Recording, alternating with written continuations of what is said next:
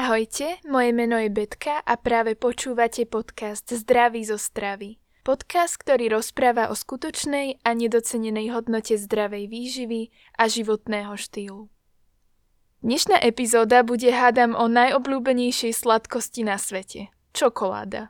V skutku, ľudí, ktorých poznám a nemajú radi čokoládu, by som vedela spočítať na jednej ruke. A musím povedať, že vždy vzbudia veľký príval prekvapenia a možno aj odsudenia. Veď povedzme si na rovinu. Čokoláda je božské jedlo. A veru ani od toho nemá ďaleko. Latinský názov kakaovníka je Teobroma kakao, pričom Teobroma v grečtine znamená pokrm bohov. Z čoho sa táto dobrota vyrába? Kde sú jej počiatky? A ako si vychutnať čokoládu bez výčitiek svedomia? Než sa z čokolády stane čokoláda, prejde celkom dlhý proces. Aby sme si to ujasnili, celá táto cesta sa začína pri strome, ktorý sa volá kakaovník. Kakaovník je rastlina pomerne náročná na pestovanie. Má rada teplo, preto sa pestuje najmä v tropických oblastiach.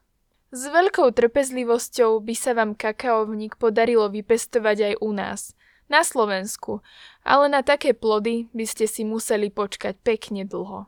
Táto rastlinka miluje tieň, aj preto sa sadí pod vyššie stromy, ktoré toto prostredie zabezpečia. Dorasta do výšky až 13 metrov. Pre priemyselnú výrobu ju ale nechajú dorásť na 3 až 5 metrov a to kvôli ľahšiemu zberu. Ak si chcete však vychutnať čokoládu vyrobenú z kakaových bôbov, ktoré rástli na stromoch voľne, priamo v pralesoch, pozerajte sa na označenie Ray Straight na obale čokolády. Máme teda strom, kakaovník. No a priamo z jeho kmeňa rastú veľké struky, približne polkilové. Keď sa nám podarí prebojovať cez ich hrubú šupu, vo vnútri nájdeme kakaové bôby. V jednom struku sa ich môže ukrývať až 60.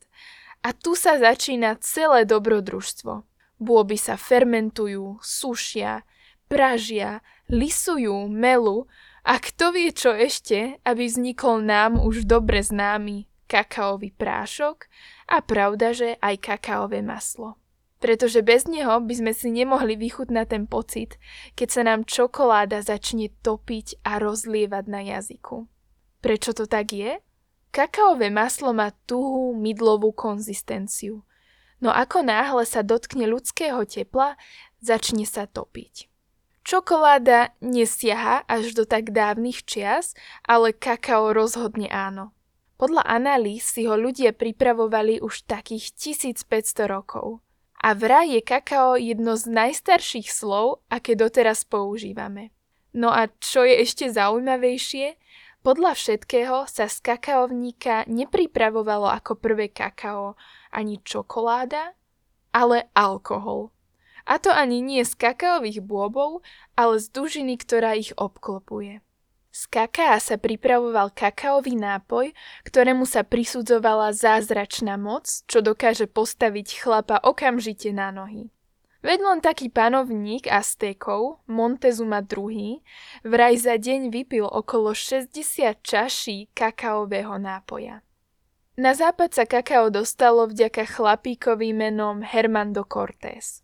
V stredoveku si v Európe kakao vážili natoľko, že ho používali pri náboženských rituáloch.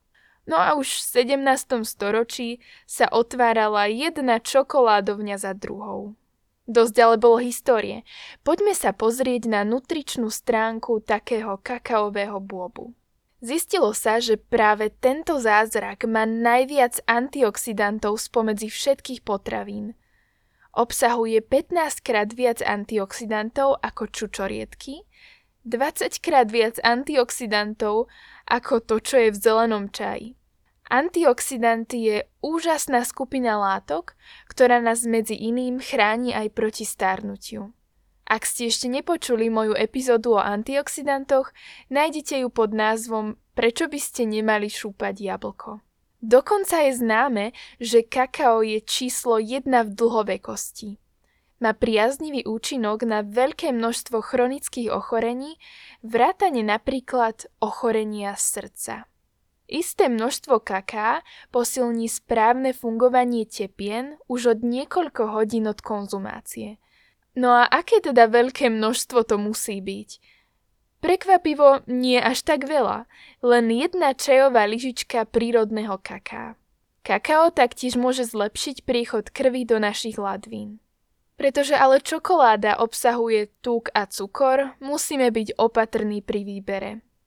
Nehovoriac o tom, že čokoláda zväčša aj obsahuje mlieko, čo obmedzuje značne antioxidačný účinok kaká. Pridaním mlieka do čokolády alebo do nášho žalúdka zabraňujeme vstrebaniu jednej veľmi dôležitej fitoživiny do krvného obehu. A teda jeho účinok nebude až taký silný. Kvalitná tmavá čokoláda je ale skutočne zdravá. Obsahuje menej cukrov, podstatne menej ako v mliečnej čokoláde.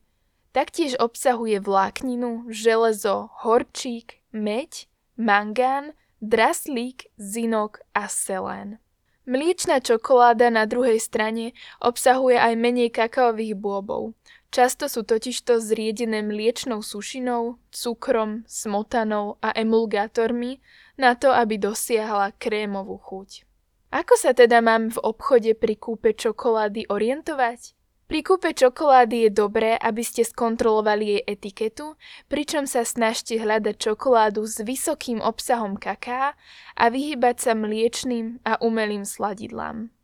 Pre tých odvážnych odporúčam 100% horkú čokoládu, ktorá sa skladá len z kaká a kakaového masla.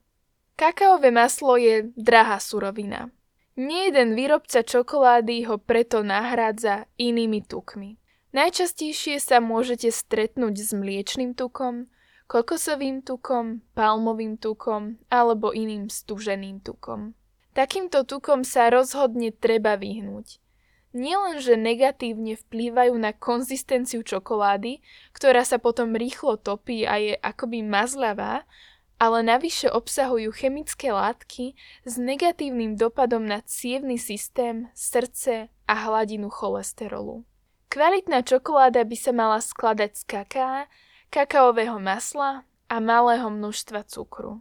Uznávam, že aj chuťovým bunkám treba vyhovieť, ale verte mi, tie sa dokážu veľmi rýchlo prispôsobiť. Teraz, keď ja jedávam už len horkú čokoládu, Neviem si predstaviť, ako som predtým do úst mohla vložiť tú mliečnu. Presladenú a lepkavú hmotu, ktorá prebije všetku tú lahodnú kakaovú chuť.